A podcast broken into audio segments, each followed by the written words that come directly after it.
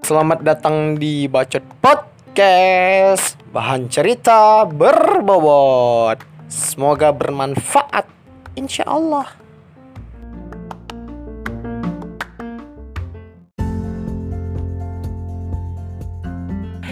Halo guys Assalamualaikum warahmatullahi wabarakatuh Kembali lagi bersama gua di Bacot Podcast.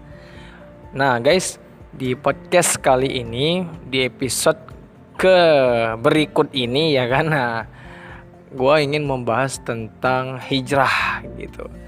Nah jadi di sini gua lebih ingin menjelaskan secara fase-fase gua mulai dari saat hijrah uh, mengenal hijrah, wadahnya, lingkungannya, hingga nanti sampai tahap akhir, insya Allah semoga memberi manfaat gitu.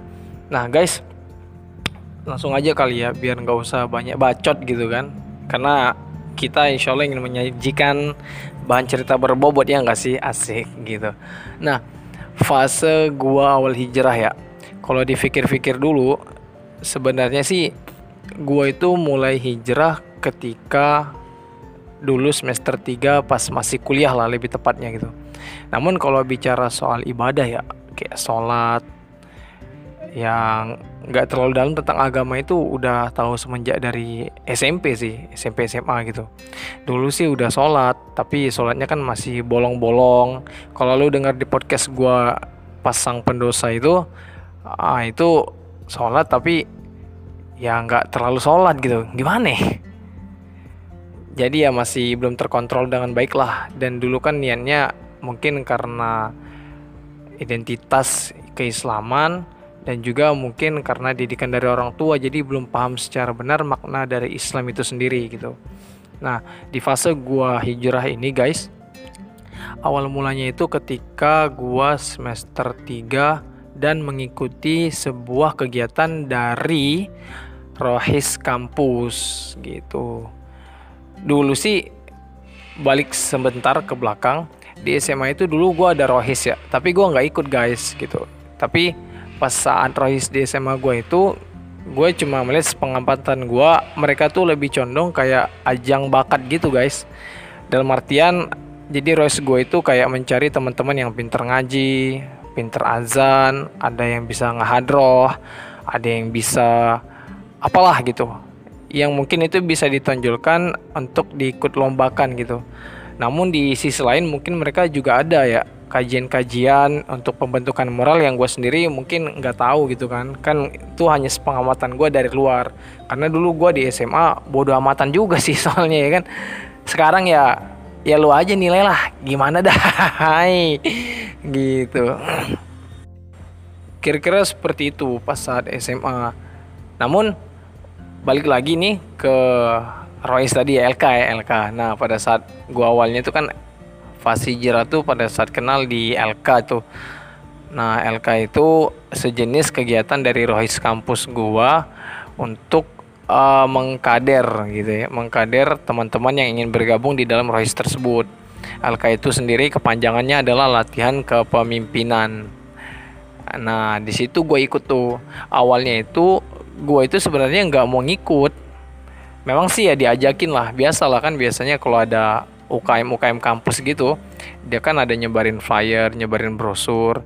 Dulu gue tuh malah pengen ngikutnya di UKM yang lain ada UKM futsal sama UKM taekwondo. Jadi gue lihat tuh pengen ke situ sih.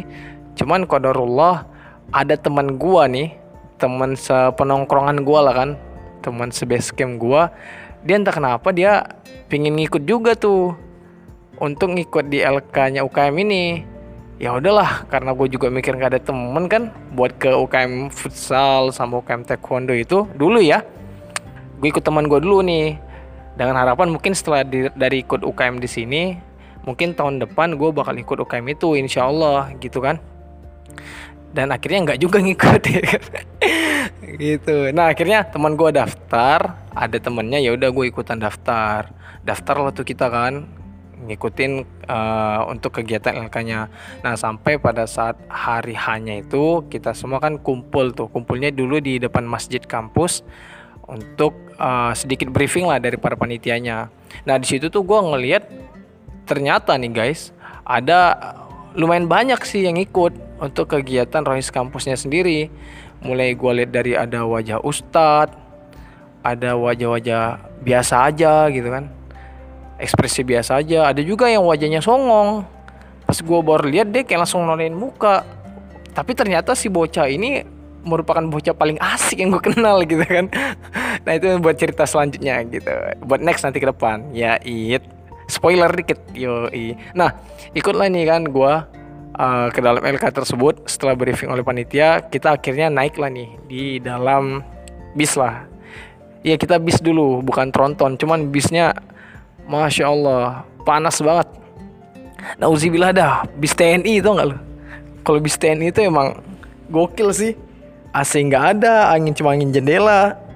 Udah itu gue dapat jendelanya itu yang susah banget lagi dibuka. Udah ada kepanasan gue walaupun tujuannya pada saat itu pelatihannya di puncak Bogor gitu di salah satu villa puncak. Nah gue pas di dalam bis ternyata gue duduk sama manusia yang gue lihat wajahnya songong pas di awal tadi nah pas gue duduk sama dia kenalan lah biasa kan say hi, woi nama lu siapa, woi gue siapa gitu kan, ya bla bla bla ya kan kenalan. Nah seiring berjalannya gue ngobrol sama dia, ternyata nih bocah asik gitu kan. Asiknya kenapa? Nah ini orang konyol rupanya gitu. Awal momennya sih pas gue buka omongan tuh kan perkenalan kan biasa. Abis itu gue tawarin dagang gue. Dulu gue itu jual sepatu gitu, sepatu dari online. Terus gue marik gue apa marking up lah harganya. Jadi gue ambil margin dari situ kan. Gue tawarin ke dia. Nah ternyata pas gue tawarin ke dia dia tuh sesama pedagang juga coy. Jadi dia juga tahu nih harga berapa ya kan? Cuman karena baru kenal mungkin dia mencoba menghargai gue kali ya kan? Walaupun setelah itu kita pas baru kenal nih rada ceng-cengan juga padahal baru kenal coba gokil ya. Nah akhirnya di dalam bis tuh gue lebih banyak tuh ngobrol sama si manusia hebat ini kan yang semoga Allah subhanahu wa taala masukkan beliau ke surga beserta keluarganya amin. Di dalam bis ngobrol akhirnya sampailah tuh kita di tempat lokasi gitu di lokasi LK itu sendiri. Nah uh, setelah sampai di lokasi biasa ya para peserta itu kan disuruh untuk apa tuh namanya uh, ke kamar lah naruh barang peralatan segala macem gitu kan. Sehingga akhirnya kita ngikutin materi. Nah jujur guys sebenarnya ini bener-bener banget ya. Gue ngerasain uh, perubahan secara nggak langsung dari diri gue walaupun cuma pelatihannya sebentar tiga hari dua malam itu dampaknya besar gitu. Bukan sekedar karena materi ya. Oke materinya itu bagus ya. Pertama tentang keislaman ya tentang sejarah Islam. Ya tentang keislaman lah karena kan basisnya rohis kan. Cuman nilai besar yang gue tangkap dari situ bahwasannya adalah ketika lu ada di situ mau nggak mau lu harus sholat. Karena sudah ketetapan dan kewajiban dari panitianya untuk setiap momentum azan berhenti materi sholat momentum azan berhenti materi sholat jadi secara nggak langsung tiga hari dua malam itu lu dibiasain untuk beribadah secara tepat waktu dan itu bagi gue sebuah goals yang besar ya bagi gue gitu karena terkadang hal-hal kecil ini memberikan manfaat yang memang membekas hingga saat ini dan memberi pelajaran terbaik hingga saat ini gitu. Dan salah satu halnya lagi nih yang gue suka pada saat pelatihan tersebut ya, ketika kita setelah selesai materi kan malam tuh biasanya. Itu pas jam 2 atau jam 3 gitu para panitia itu ngebangunin pesertanya harus bangun ya. Harus bangun untuk melaksanakan sholat qiyamul Nah, di situ memang tiga dua malam itu dibiasakan untuk sholat sunnah qiyamulail, sholat tahajud juga, masya Allah. Jarang-jarang gue bisa tahajud. Di situ memang momentum yang bener gue ngerasain perbaikan diri sih perubahan walaupun cuma tiga hari dua malam guys. Namun di situ yang membekas.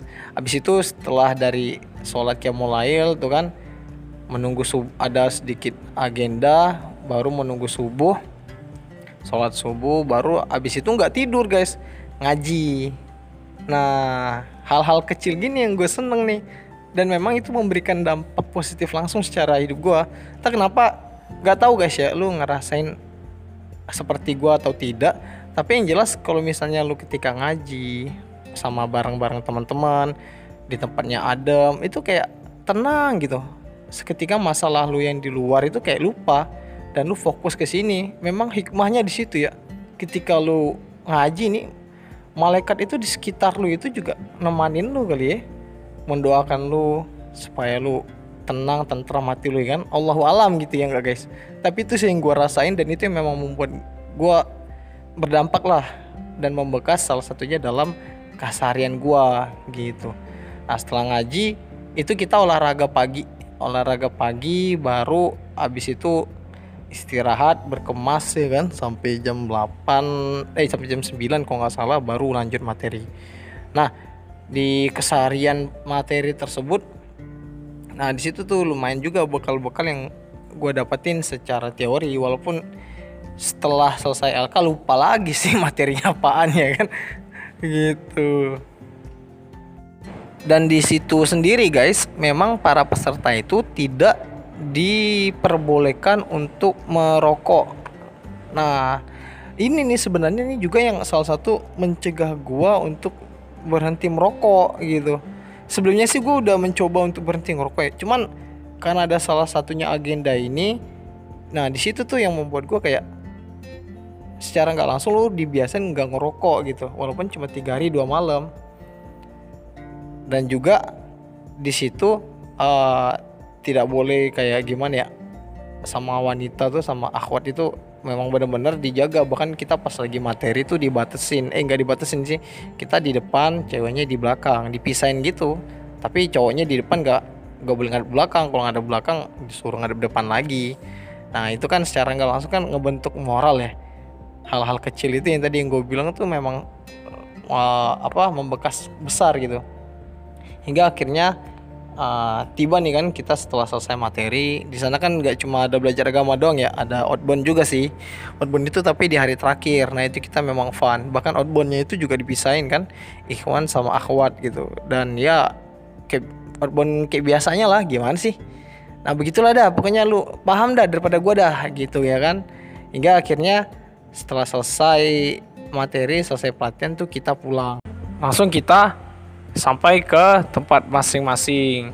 Nah setelah proses LK itu guys ternyata nih jadi biasanya di setiap latihan kepemimpinan di gua ya di UKM gua ini kita tuh ada biasanya kayak ngasih emblem.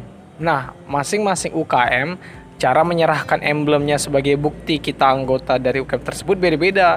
Ada ujiannya gitu Nah, dan ternyata gua itu diujinya setelah LK. Kebetulan pas setelah LK ini, guys, si panitia ini mau follow up lagi tuh setiap peserta. Karena kan awalnya kan pas saat broadcast ya, broadcast buat ngikut LK itu nih ada janjinya dapat sertifikat, dapat ilmu, makan komplit, yain alhamdulillah itu kan. Habis itu dapat teman relasi. Biasalah itu janji-janji pelatihan kan. Nah nah dan dapat emblem gitu. Jadi dulu pas saat semester 1 nih guys ketika orang-orang organisator ya yang ada di kampus tuh itu tuh kayak kalau punya banyak emblem di Almet tuh kayak sebuah kebanggaan gitu guys gitu. Walaupun bagi gue sih nggak juga sih. Karena banyaknya emblem tidak menentukan kualitas diri lu coy. Bisa jadi dia nyatut-nyatut emblem kakaknya ya kan gitu. Cuman di satu sisi itu kayak seperti sebuah kebanggaan lah. Kayak keren aja nih Almen banyak amat nih yang belumnya kan? Bukti pernah ngikutin kegiatan ini. Organisatoris banget lah ibaratnya begitu. Nah dulu gue tuh berpikir seperti itu. Gue pingin juga tuh emblem cuman ternyata ada ujiannya dan itu nggak dikasih tahu pada saat awal broadcast disampaikan untuk ngikut gitu kan. Kan ngehe juga kan ya. Tapi ya ya udahlah. Akhirnya karena gue pengen emblemnya kita tuh diuji buat kalau nggak salah jadi kepanitiaan dalam acara apa ya dulu ya? Uh, tablik akbar. Ya tablik akbar. Nah jadi tablik akbar itu kan konsepnya uh, apa ngundang warga ya mengundang warga sama mengundang mahasiswa secara umum. Kebetulan pada saat proses LK tersebut berdekatan sama bulan Ramadan dan kegiatan UKM gua itu ngadain LK eh ngadain tablik akbar di bulan Ramadan itu sendiri.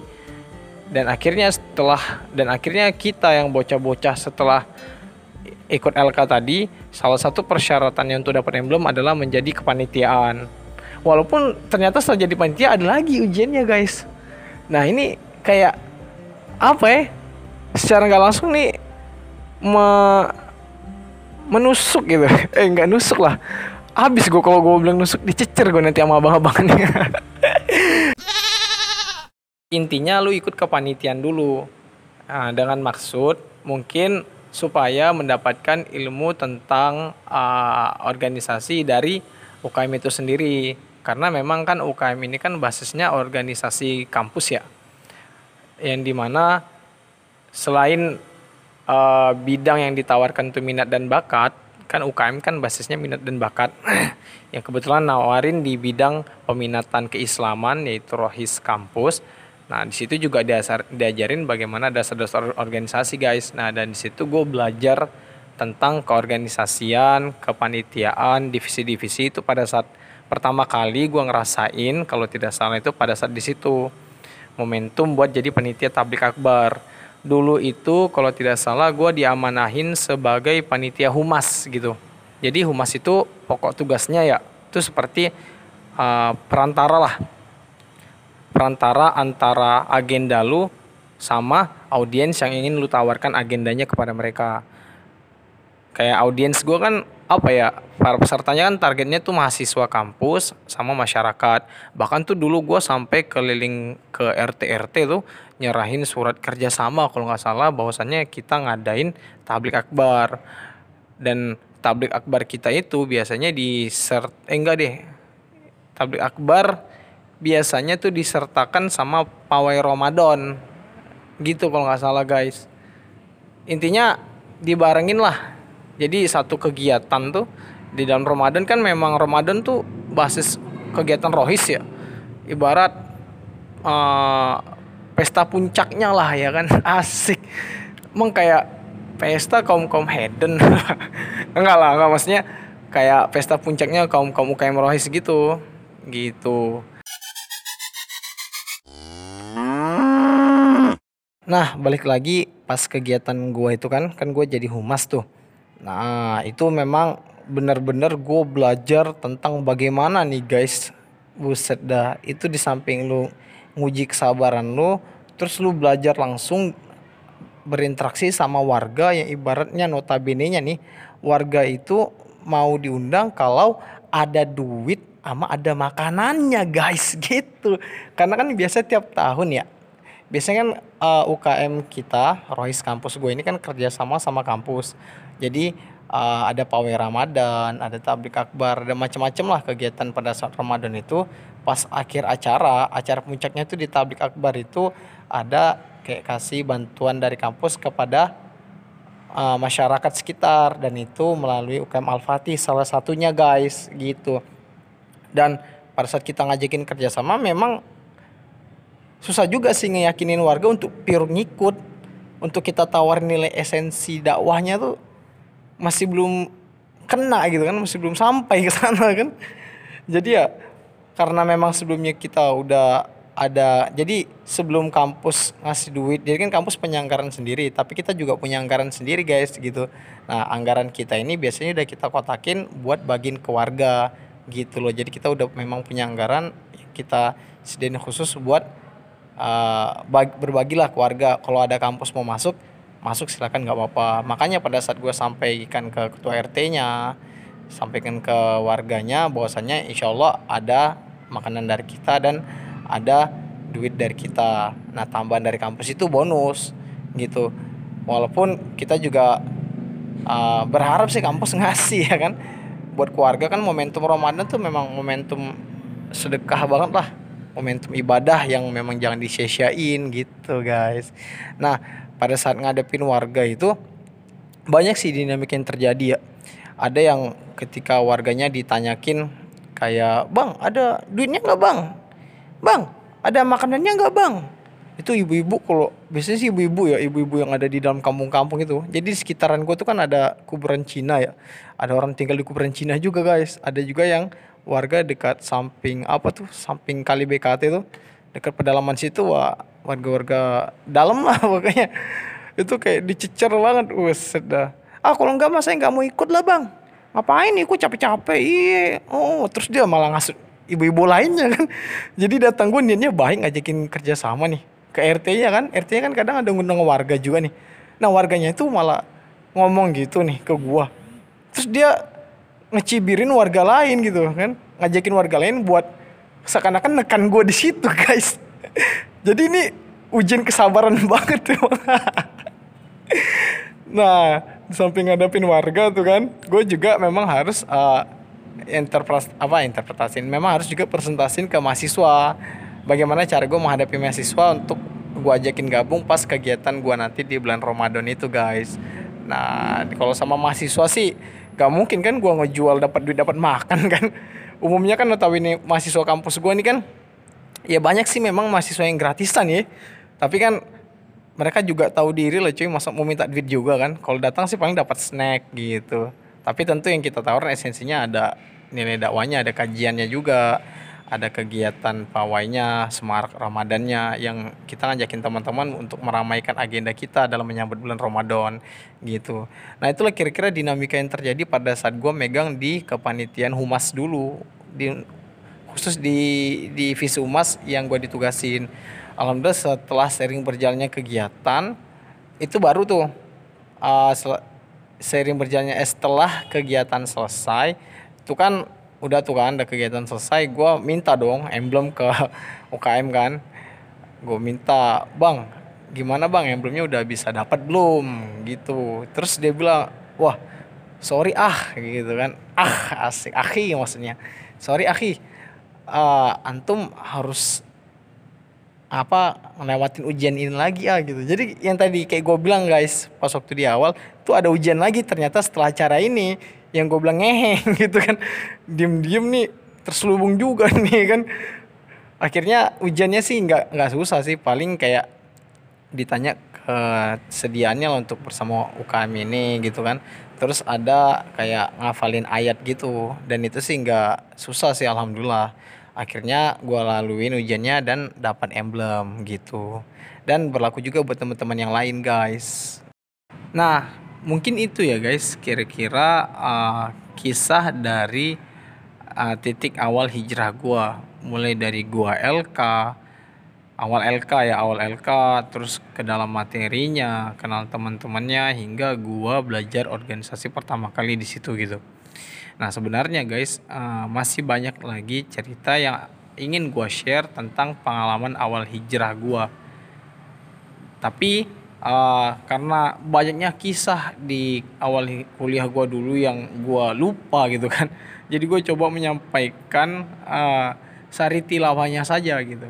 Sari tilawah yang pokoknya yang gue alamin di kegiatan hijrah gue insya Allah next ini akan ada episode lanjutan dari hijrah ini gitu. Fase setelah gue hijrah seperti apakah lagi gue dan lain-lainnya? Iya. Ya kayak orang penting aja sih gue. Ya tapi nggak apa-apa lalu kalau mau denger silahkan guys. Nah guys dan juga jujur guys uh, gue sih berharap ya setiap lulu orang yang ngedengerin podcast gue ini gue tuh berharap berharap banget lu bisa nyiptain podcast lu sendiri gitu. At least lu bisa ceritain kisah lu sharing hidup lu atau apa pun yang lu pengen cerita dan itu bisa menjadi sebuah karya untuk lu gitu. Karena bisa jadi dari cerita lu itu lu memberikan dampak kepada orang lain. Dan itu tergantung dari apa yang diceritain baik atau busuknya gitu kan. Dan gua harap lu menceritakan satu hal yang memberikan kontribusi positif untuk ke depannya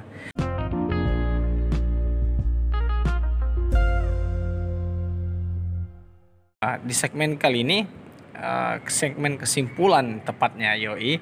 Uh, mungkin kesimpulan yang bisa gue berikan adalah bahwasannya teman-teman jangan pernah berpikir buruk tentang sesuatu hal yang kalian sendiri itu belum mencoba dalam hal tersebut gitu. Kayak contoh dulu kan saat gue mau ngikut LK gue tuh lebih condong pengen ngikut LK di UKM futsal ataupun UKM taekwondo. Tapi ternyata qadarullah Allah subhanahu wa ta'ala itu menuntun gue ke jalan di UKM Al-Fatih ini gitu gue nggak bilang UKM yang futsal buruk atau UKM taekwondo buruk enggak gitu masing-masing punya cara mereka dalam mengkader anak-anaknya gitu. Namun alhamdulillahnya bagi gue di sini gue merasa perbaikan diri gue lebih jauh perbaikan moral gue lebih baik dan gue ngerasa gue lebih tahu makna apa sih arti Islam sebenarnya yang gue alamin di UKM Rohis ini? Karena kan memang basic basis minat dan bakatnya peminatannya kan keislaman gitu.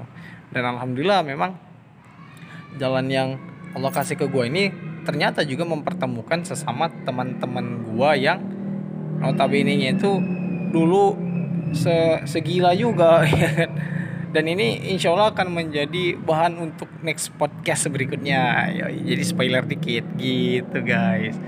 Nah guys intinya jangan pernah lo uh, menganggap satu hal yang gak baik padahal ternyata dia adalah baik untukmu ke depannya. Dan bisa jadi apa yang lo anggap itu tidak baik eh dan bisa jadi apa yang lo anggap itu baik ternyata tidak baik untukmu ke depannya. Nah jadi guys uh, sekian dari gua. Terima kasih telah mendengarkan podcast ini. Gua harap podcast gue bisa memberikan manfaat serta dampak positif untuk lo dan tolong banget lo ambil hikmahnya dan buang segala macam buruk dan busuknya yang tidak selayaknya lo uh, terima dan jangan sampai lu share yang buruknya ke orang lain gitu. Jadi mohon maaf guys atas kekurangan dan kekhilafan gue dalam berbicara dan bertata kosa kata busana yang kurang baik ini. Sekian Assalamualaikum warahmatullahi wabarakatuh. Salam dari Bacot Podcast. Sawa. Yay.